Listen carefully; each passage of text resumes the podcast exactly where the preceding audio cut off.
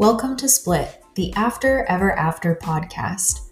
We're here along with other experts and real people with real stories to help you navigate life after separation. Whether you're newly separated or divorced and co parenting, listen now for tips and advice on how to build a foundation for a more peaceful future. Our guest in this episode is Matthew Pfeiffer. He is a speaker, coach, and trainer focusing on toxic relationships, emotional abuse, trauma, and our topic today, narcissism. If you follow Jennifer or I on Instagram, you've likely seen us reshare his TikToks uh, in the past. He's got just about half a million followers now and is definitely one of my favorite TikTokers. Uh, he also has his own podcast, which is Toxic to Triumph, which you should certainly check out as well. We were really excited to speak with Matthew about narcissism because it is a word that seems to be used uh, quite a bit these days in the digital space. And it seems as though people are pretty quick to diagnose their ex or another family member with narcissistic personality disorder. And that can be problematic for a variety of reasons. And the reality is that it's actually a very small percentage of people who are truly medically diagnosed with this disorder. So, Matt will be explaining what narcissism is. Uh, steps to take if you are preparing to leave a relationship with a narcissist, what you can expect through that process, how to help protect yourself and your children. And then, uh, in closing, just some steps that you can take to begin healing from the narcissistic trauma or abuse. So, listen in. And uh, if you have any questions, there is a link in the show notes to leave a voice message, uh, or you can send us a DM via Instagram. Thanks. Enjoy. I am fangirling so hard right now. You have been uh, one of my all time favorite TikTokers for a long time. And it's just so exciting to see like your growth in your audience because your content is so important and so valuable. And TikTok's such a cool platform because it's i mean it's a place where you can discuss these really heavy topics in short clips that make it very digestible mm-hmm for the viewer? Well, it's a natural fit for me because um, um, I'm at least right now I'm undiagnosed, but the chances are is that I have uh, ADHD, and so it fits for me naturally. Um, I've always been kind of a space cadet and always in La La Land, and so um, now I'm able to actually put it on screen for people, and so it works it works out really well for both me and TikTok always fascinated with how you get these music and video clips and stuff to mesh with such high. Oh, they're perfect. Thoughts, right? Yeah, like they're so like. Do you watch like what is your process when you're watching things? You're always like thinking. Do you see the clips first, or you think of a concept and then you find a clip to match? A little bit of everything. I see. You know, if you actually went through my TikTok, I have um, I have a lot of things that are just saved, and I just this sound sounds really cool. It sounds unique. I think I could use it later. Sometimes I might find I might hear something and I know exactly what I'm going to do. And then there's times where I'll just kind of sit on it. Um, sometimes I might have an idea of what I want to present. I have, I have notes upon notes upon notes, um, literally all over the place. Um, pulling up a notepad as we speak. This is just one of them notes upon Oh, notes. wow. Wow. Okay. And I mean that that right there is just pages and pages, and then I have a um, what is it called? This is another place where I take notes. Sometimes, um, okay. Awesome. Yeah. sometimes even during session, while I'm working with people, I'm writing things down um, because someone will say something, and if I notice that a theme is coming up, and you know, let's say I, three people in a row keep bringing something up, then I just know that's something that needs to be hit.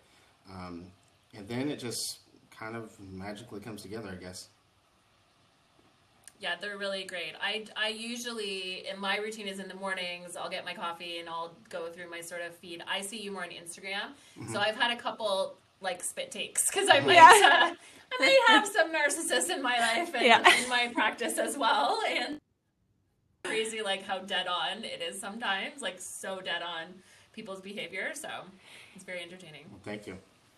Yeah, I mean, you seem to know like exactly how people with this disorder think and act. Um, how did you come to this area of, of specialty in, in your work as a therapist? Well, after my first job right out of school was I was um, an addictions therapist, and um, if, and for a lot of people, a lot of people don't know this, but um, the same area of the brain that deals with addiction deals with uh, deals with narcissism, deals with codependency, and that sort of thing. And so um, I had to deal with narcissists literally one on one, and they had to deal with me.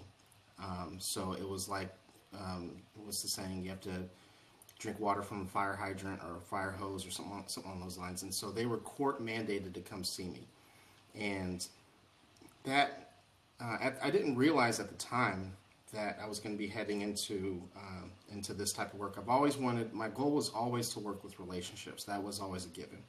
Uh, even when I was working in addictions, I always knew I wanted to. That was the whole reason why I went to school was to become a, a uh, marriage and family therapist.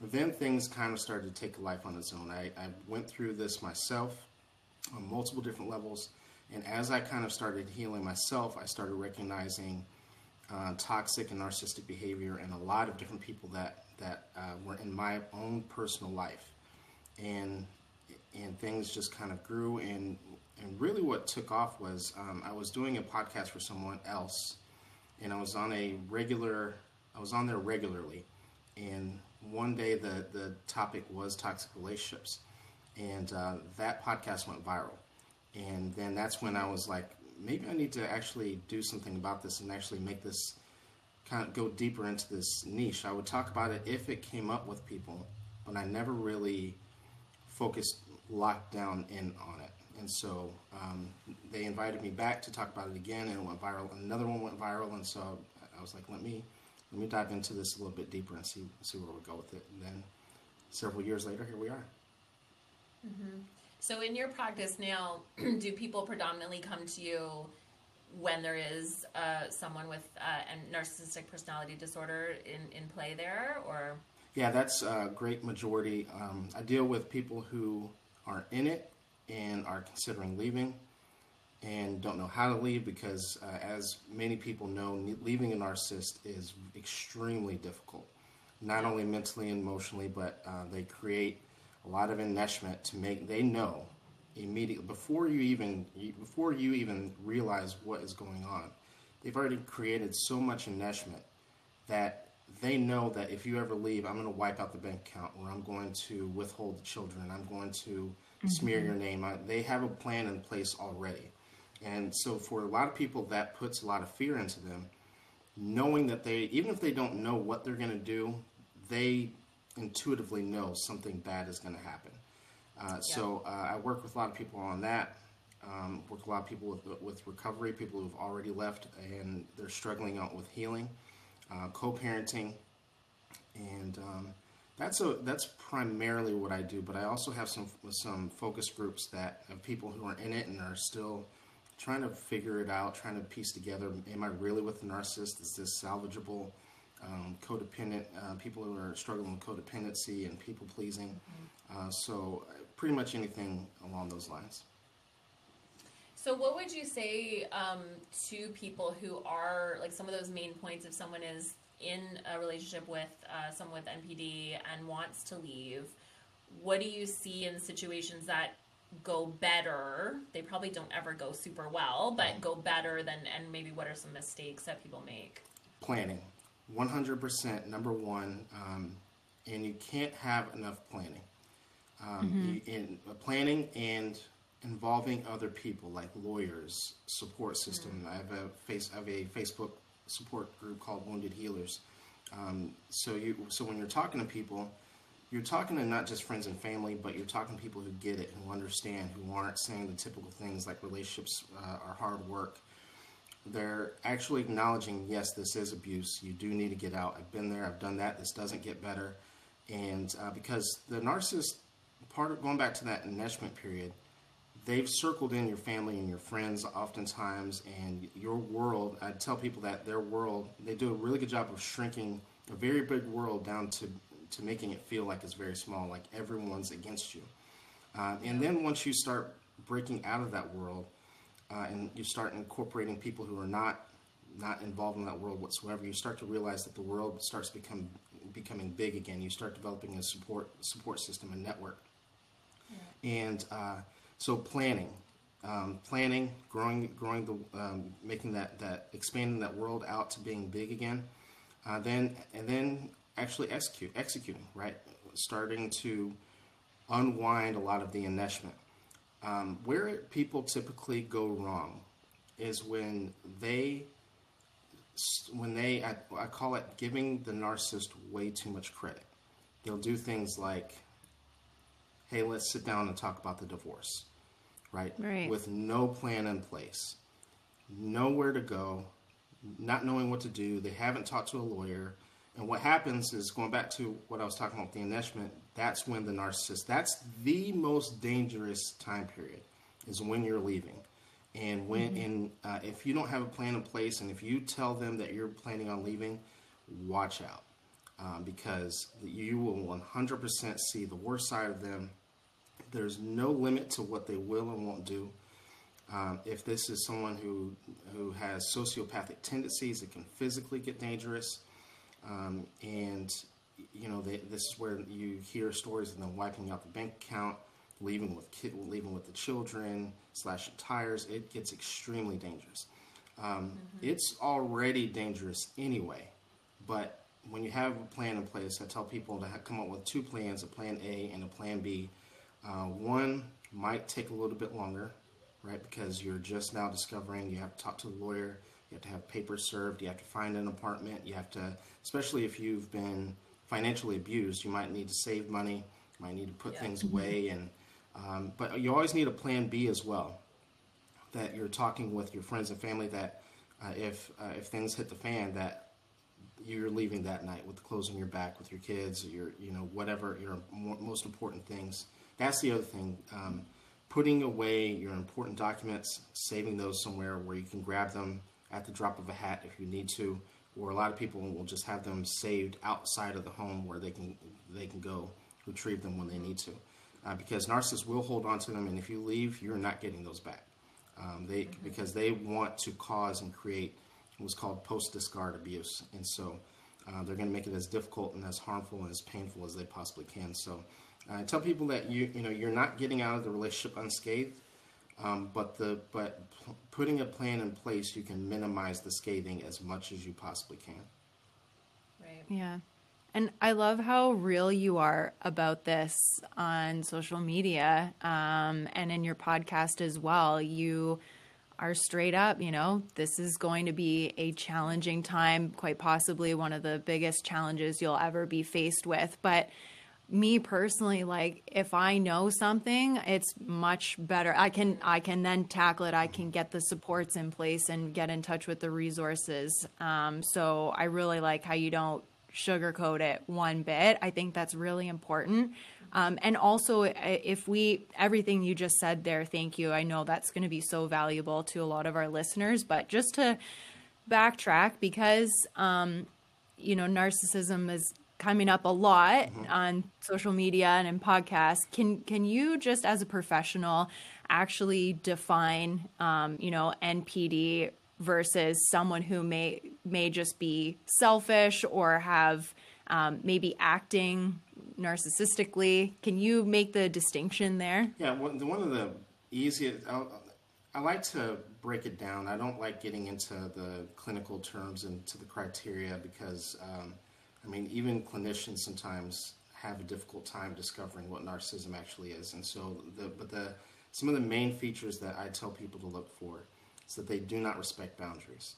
So you, every relationship, all relationships, every single healthy relationship has to have boundaries. Healthy mm-hmm. people respect boundaries.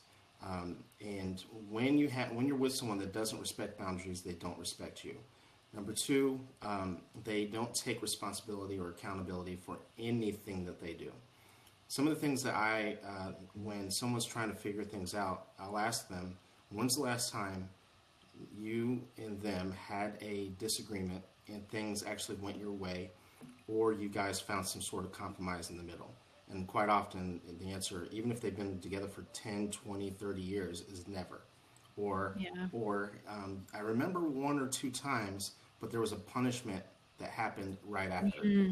Right. So uh, when you start hearing those type of dynamics, we're we're talking about something uh, completely different. Um, the other thing is, I tell people to listen to their body. That feeling of walking on eggshells. When your your body keeps score the entire time, you might be confused about the relationship. You might even be scared to leave the relationship. Your body knows. Right. Quite often, it knew way early on, but because going back to codependency and people pleasing behavior, because you didn't validate your feelings in the first handful of weeks and months, and you just kept going and going, your body is, your body just kept on taking tally. Like I'm telling you, I don't like this person. I don't like them, and that walking on eggshells feeling, your it lets me know that your body is wants you out and you're it- you know it's it's a part of cognitive dissonance where the where the other person where you, you know you should leave but something is holding you back either the enmeshment the fear you know what but your body doesn't want you to stay there the other thing is um, i tell people that it's very much like uh, if, if i were to compare I, I, I'm and people are surprised when I tell them I'm not even really big into the title or diagnosis of narcissism. Uh, what I'm actually big into is the behavior. And one of the biggest things I tell people is if you're in the relationship, it, it if you're in any relationship, really, it should be, all relationships fight. Healthy relate and what what confuses people is that when you're in a relationship, a toxic relationship, you're only thinking about the good times and you're working really hard to get it back to the good dates, the good sex, the, the nice vacations. And when you look at those things, they look exactly the same way that healthy relationships do. You're like, oh, this is what my, my aunt and uncle do. This is what, you know, this is just how Yeah. relationships are. But mm-hmm. that's not the definition of a healthy or toxic relationship. You have to look at when times are not so good. That's the definition of what your relationship actually is. So I always compare it to Karate Kid. You, th- you think of Daniel LaRusso, who, yes, he fights, he does karate within the confines of the rules. I'm not trying to hurt you.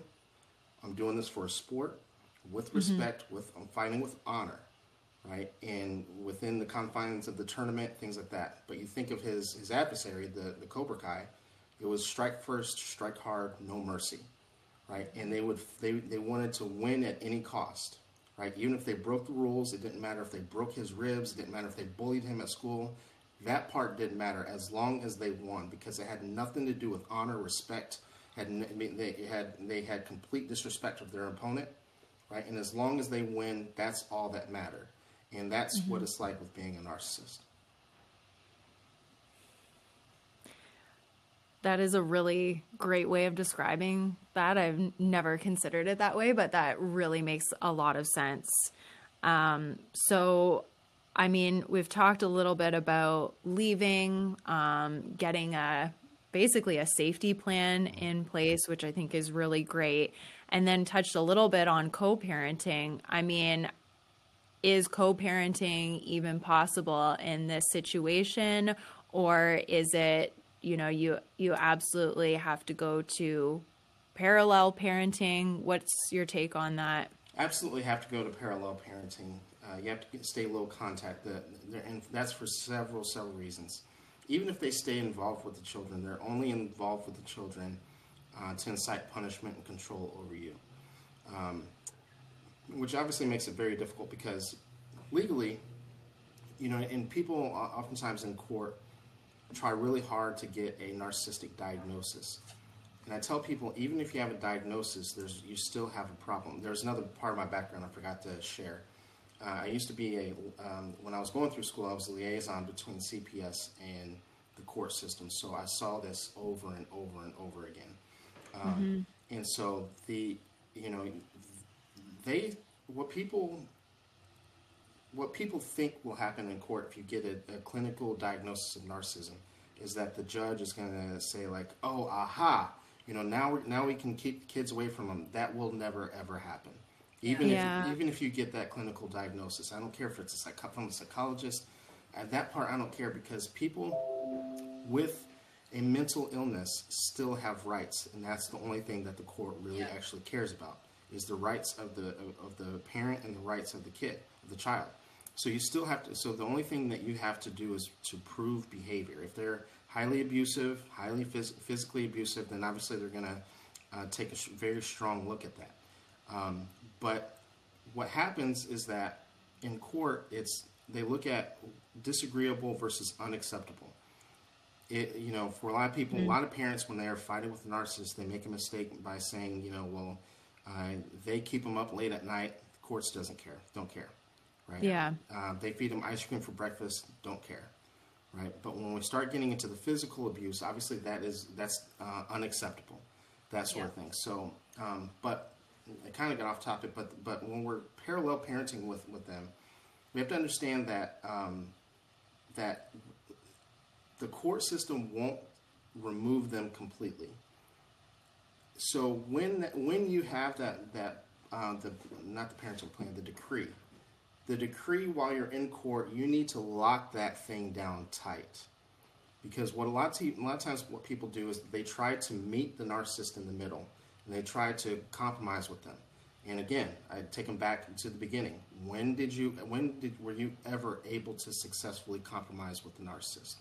Right. So um, what that looks like is that you know no we're not you know even if we are 50-50 we're not going to uh, one of the things that the narcissist will do is they'll try to uh, exchange the kids like every other day i've seen that multiple times instead of like one week on one week off or you know why would they want to do that because again it's not about the kids it's about them checking on you they want all the Yeah. exchanges at your place they want they still want their the name on the home while They you're want in court, control. Exactly.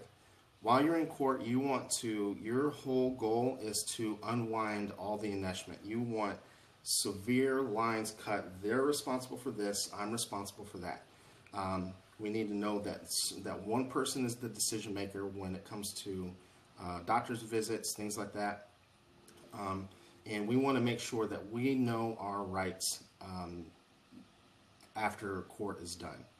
And the reason why it's, it's so important is because when we when we circle back to parallel parenting, if that decree is fuzzy, if it is like loosey goosey, what a lot of people say, um, it becomes very problematic because going back to court is a problem. Because Yeah. now now if you if you don't have those clear cut boundaries, that's I mean really that's what court's about is setting and enforcing boundaries. If you don't have have that clear cut, you ca you don't really have a leg to stand on when you go back to court if you need to go back to court. And so, um, you know, I tell people to remain low contact. You know, there's no need to. You want to treat the narcissist like um, instead of like your former best friend that you were married to. You want to treat them not. Uh, you want to treat them like a coworker, like a like Yeah. a like a business partner, but not not That's just tell people, business partner. Yeah. not just a business partner, but a business partner or a coworker who's trying to get you fired. Interesting. Yeah. Yeah. So when you think of it that way, you're gonna if if someone's trying to get you fired, you're gonna be very careful. You're gonna be Yeah. very vague of every single email that comes in. Yeah. You're gonna read it. You're gonna be careful with it. You're not going to, you know, if you know they're trying to get you fired, if they're pressing your buttons, you're not going to uh, cuss them out because you know what they're going to try to do. And it's literally the same exact thing with parallel parenting. So when you're saying that um, narcissists typically like they're they just want um, the parenting to them is really just to incite punishment over con- or control over you. Um, when you see people that are doing the parallel parenting well, doing the whole sort of gray rock thing where they're not giving a lot of information, does the narcissistic parent often kind of lose interest in the kids and not end up taking them as much as they could and that sort of thing if it's not getting them the supply that they want? Sometimes it can go either way. You have some Okay. narcissists that will back off, that won't do anything. You have, um, you know, and, and sometimes they'll even say, if I can't have you, then there's no, then th- there's no point for the kids. Then you have Yeah. others, other narcissists who will use will, will now turn to the kids and use them as uh, flying monkeys and you know Yeah. get them to report back and uh, you'll have them sending messages through the kids and um, they'll incite punishment to the kids because they know that it will bother you turning off phones not returning them on time not returning backpacks um, you know just trying to doing everything they can can to make it as difficult as they possibly can And so, what do you recommend? And actually, um, uh, to all of our listeners, if you're in this experience, I strongly recommend you listen to Matthew's uh, podcast, Toxic to Triumph, and I'll link it in the show notes because you have a really great episode on this specifically. But, um, like, how do you empower your kids in a way that doesn't put you in a position to be accused of like parental alienation yourself? Um, like especially if your kids are older and you can have a conversation with them what do you recommend number one, you never want to put your feelings of the parents onto the child.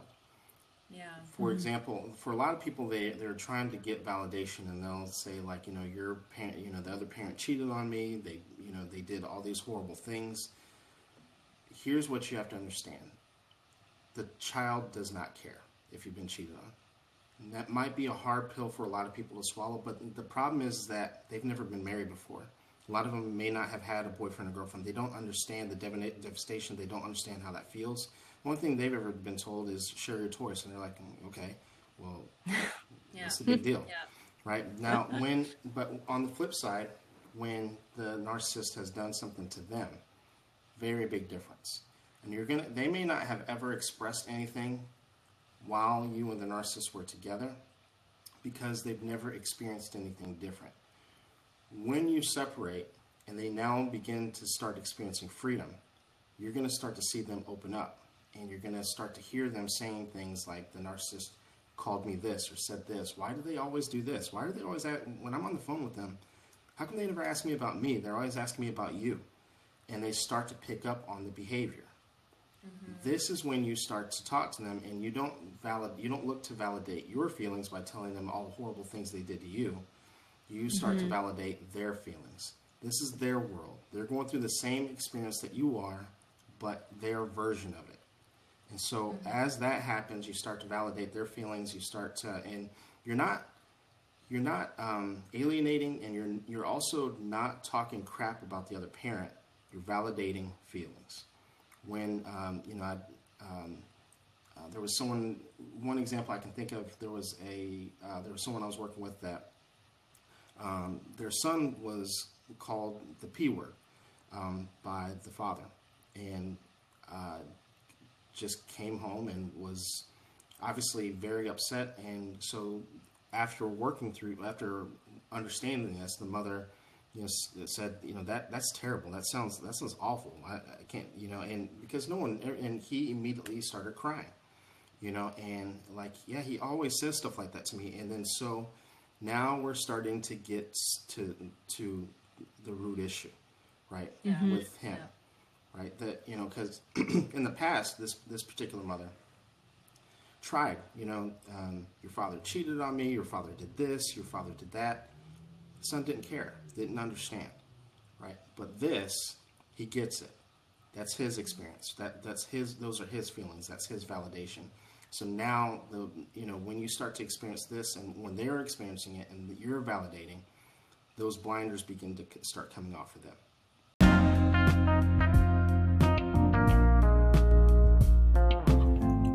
The divorce journey can bring with it an emotional roller coaster of challenges. Whether you are navigating co parenting, a high conflict ex, dating after divorce, or more in this new chapter, it's totally normal to feel overwhelmed and at times really lonely. That's why I'm excited to tell you all about Circles. Circles is an emotional support platform that connects you with a small group of others who are going through divorce in a safe online space.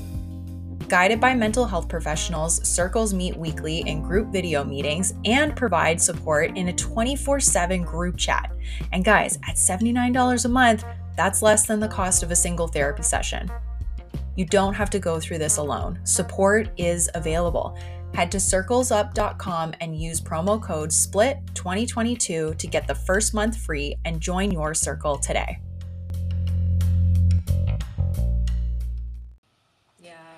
And then so yeah, that that makes a lot of sense. And then my other question would be, you know, when we talk about what's acceptable in the eyes of the court and what's not, I mean, that's that is verbal abuse. So as a parent, your next step would be to document this, I guess. And I'm always I'm always big on documentation, and I always say um, because every state is a little bit different when it comes to it. Yeah. Every state is different. Every um, every guardian ad litem, every um, you know every um, child lawyer is going to be different. Every situation is going to be very different. You know, so I always have them. You know, and I, I always check with the lawyer. You know, I have people check with the lawyer because they're the ones constructing the, the argument. And if you're uncomfortable with the, the response that you're getting from your lawyer, because not every lawyer has uh, and not every lawyer knows what to do about these type of situations. I always tell people talk to someone else, get two or 3 opinions, and and see. You know, this is this is the reason why I'm always I'm, I'm a very big believer in expanding your world out and talking and getting involved into like a support group, um, and just hearing what other people are going through, what they're doing about it, how they're handling it, um, because something like that, like a like if if if it's you know, even one time like that is very is terrible. But by the time you get through court with COVID, with with everything going on, they may not look at it as that big of a deal, especially with other cases that they have where there's physical abuse and um, you know, uh, on our end, of course, they're both one and the same. But in the eyes of court, oh, dad was pissed off. Well, he must have been, and, and, and the narcissist would likely say something like that. This is all, this is also the reason why we want to involve a child therapist in situations like this too, um, especially if the emotional abuse is is very heavy because you now have another person that's uh, that's supportive, another person that is going to reinforce uh, some of the things that you're you're echoing, and uh, they'll have their own notes. And if you need to have have the therapist subpoenaed, you know, so be it. But um, you know, there's there's there's multiple options, but every case is different, and I tell people to um, to always talk to uh, talk to the lawyer as well. Yeah, I love that advice about the therapist. I've been talking to some of my clients about that because it's win-win. You're in the therapy and you're benefiting from the therapy, but then, like you said, you've you've got those notes to back things up if they're going to give you a recommendation about where the child should be or what's going on Yep. there. I mean, I don't know what the laws are where you are at a certain age. Here in Ontario, too, we say you know they vote with their feet too, right? So kids, when they're getting older and older, they're going to be able to voice their own opinion and just stop going as much or And this is and that and that becomes very important. That's the reason why we want to validate their feelings. And, and it's a huge mistake to do what I call covering the sins of the narcissist, saying, "Oh, I'm sure he didn't mean it. I'm sure she didn't mean it. Uh, I'm sure that um, I'm sure that's just how they love people. You know, you just have to give them a chance. No, validate their feelings. That was wrong. It's wrong to call your, Yeah. your son uh, the p word and uh, to do those things. And you know, so call it for what it is because what your what your ultimate goal is is you want to plant seeds and keep watering, plant seeds and keep watering. And when they're old enough, yeah, you can. If this behavior continues, if you're not able to do something about it sooner, and your child gets to a point where they're like, you know what, I'm sick of this, then you go back to court. They tell their story, and now instead of there being one incident, you have multiple. You have notes. You have a child therapist. It, it makes the case real. Uh, and you also have the child who is now, let's just say, 15, 16, s- maybe even 17 years old, who um, they're they're gonna have they're gonna value that per, that child's opinion at that point. they can advocate Mm-hmm. for themselves at that point yeah yeah i just it's such a difficult situation because like in hearing what you're saying i can see why so many people struggle to leave the relationship because although y- really you have no you don't have a lot of control when you're in the relationship as the victim it can still seem like you have more control when you're there and you can like oversee things or interject versus you know you're trying to parallel parent and you're not there But when you, to step but when in. you, when it comes to the child, it's actually the opposite. Um, Mm-hmm. If you if you have kids with a narcissist, it is extremely important for you to leave, because if you stay for the kids, they never experience anything different. So all they all they ever experience is is narcissistic abuse. They don't know any different. Um, so they don't know. They just think this is how life is supposed to be. What ultimately happens is that they end up sacrificing themselves to please the narcissist. When you leave, they actually experience freedom. And they're like, I like freedom. This feels good because kids learn about the world by the world by the way that the world makes them feel. And so if you're if they're away from the narcissist, they're like, wow, this I feel like I can be myself. I can express myself. I can talk without being yelled at. I can do this. I, you know, and then they go back and they're like, this part I don't like. And so you're actually in a lot of ways, even if it's 50-50, you're actually doing you're doing the child uh, a huge, huge favor. Yeah, and I think that's part of what I love about a lot of your content. I think there's so many people that are struggling with leaving, and I've noticed a lot of your content um, really hits the nail on the head with um, some of the spiritual abuse, like through churches too, and the messaging that people get. And um, just that validation that you're doing the right thing uh, is so important to hear for people that are questioning themselves. Yeah, spiritual abuse is huge. You know, not enough people talk about it. You know, and uh, it's just one more thing um, that narcissists will use to weaponize not only uh, a spouse, but um, also, um, you know, because they'll triangulate um, pastoral leadership as well. And sometimes you can actually have a codependent relationship with your church as well, um, and find yourself in an abusive uh, church situation. Um, and you know, even though I talk a lot from a Christian perspective, that just because I know the, you know, I just know the Bible a lot better than I do like the Quran or anything like that. Um, it can happen in any any spiritual background. Because really, really, when it when it comes to cult-like behavior, really um, that mirrors a covert narcissist when it comes to um, cult-like behavior. They're you know they're just masking. They're using Christianity or Islam or whatever spiritual background as the mask, and uh, you know, and but really using it to incite control.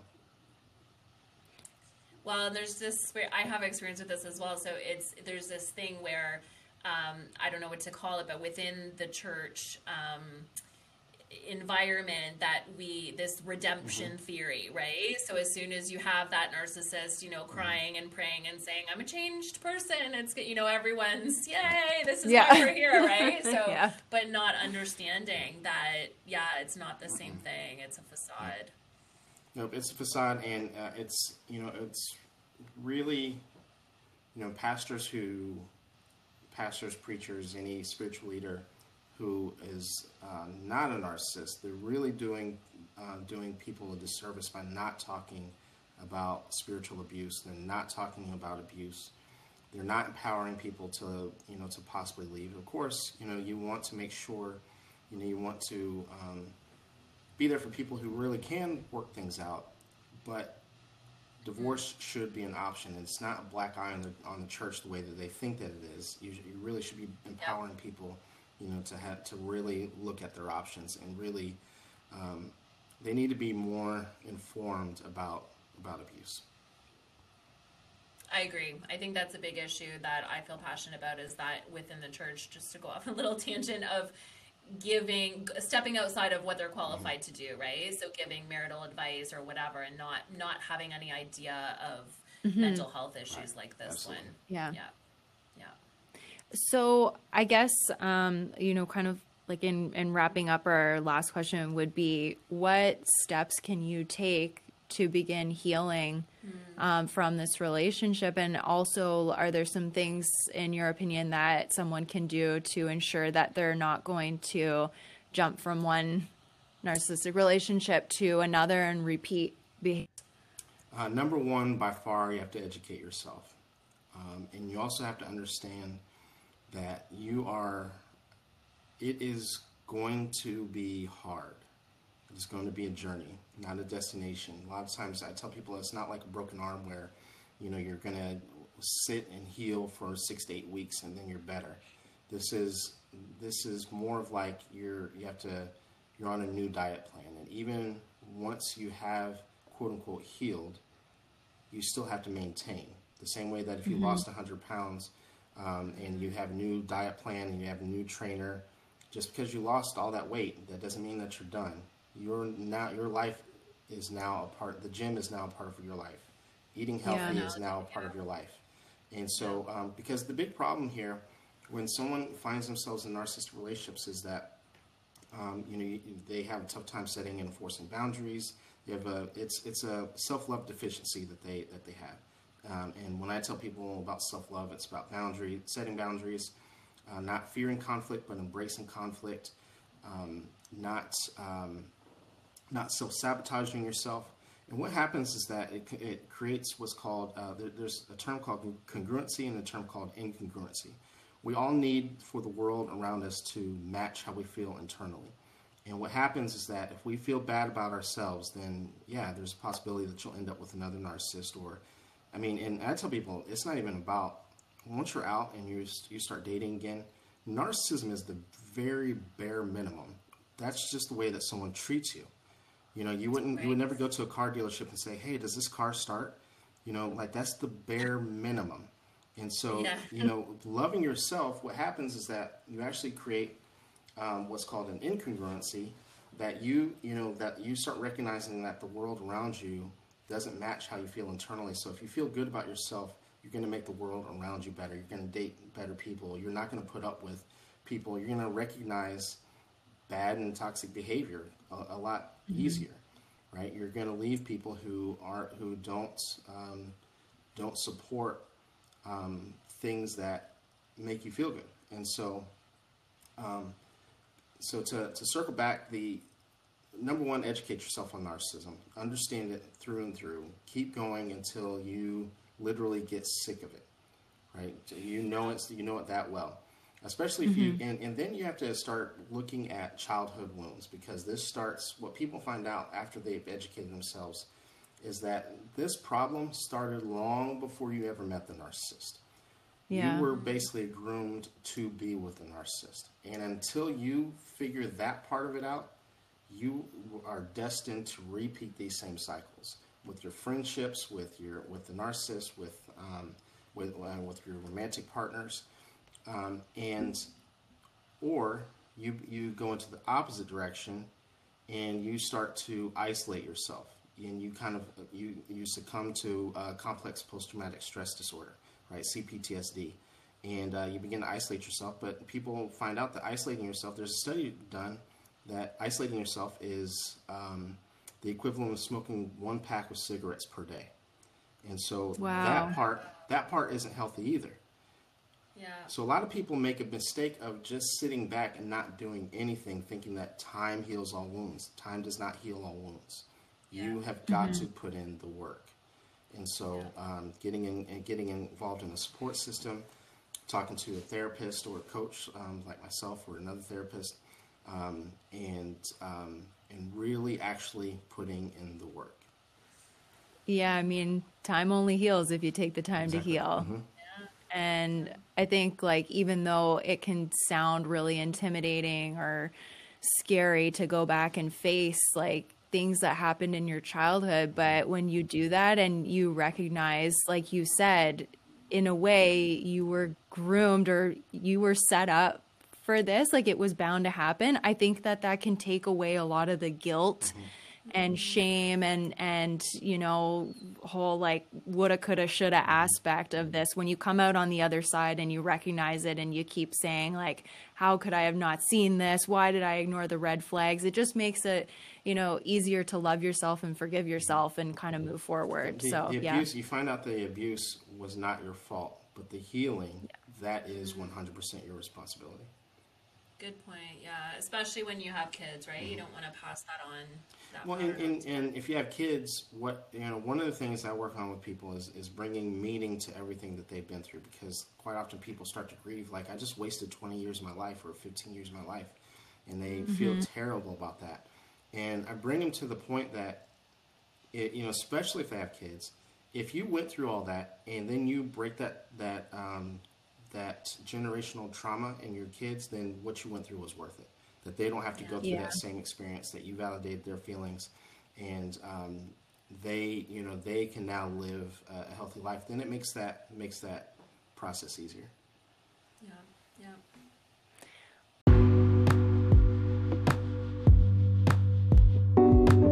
Thank you so much, uh, Matthew, for coming on and speaking with us. Like, I, I just know this is going to be so valuable to our listeners, to anyone who isn't already following you, to be able to follow and connect and listen to your podcast. I'm going to put um, links to everything in the show notes, but can you just let our listeners know, like, what's the best way to connect with you? And um, are you still are you still working then as as a therapist? Yeah, you are still Technic- technically, I'm, clients. technic- oh yeah, I'm always, that's that's what I do full time. So yeah, uh, I'm always Okay. taking clients. Um, MattPfeifferCoaching.com is my website, um, and uh, if you follow me on any social media, if you go to the link in my bio, you you can find you can see all of my social media networks. Um, I have um, my podcast is in there. Um, it's on Spotify. It's on Apple Podcasts, Pandora Radio, so it's on all major podcast platforms, um, and that that's uh, YouTube. Um, so the video version of my podcast is on YouTube as well. So um, pretty much everywhere. I think that's the only place I may not be following you yet. So I'll, I'll add that. I'll add YouTube to the arsenal. Yeah, there's, there's going to be some new content coming out on YouTube pretty soon. So Okay, looking forward to it. Thank you you're again. welcome. Thank you. Bye.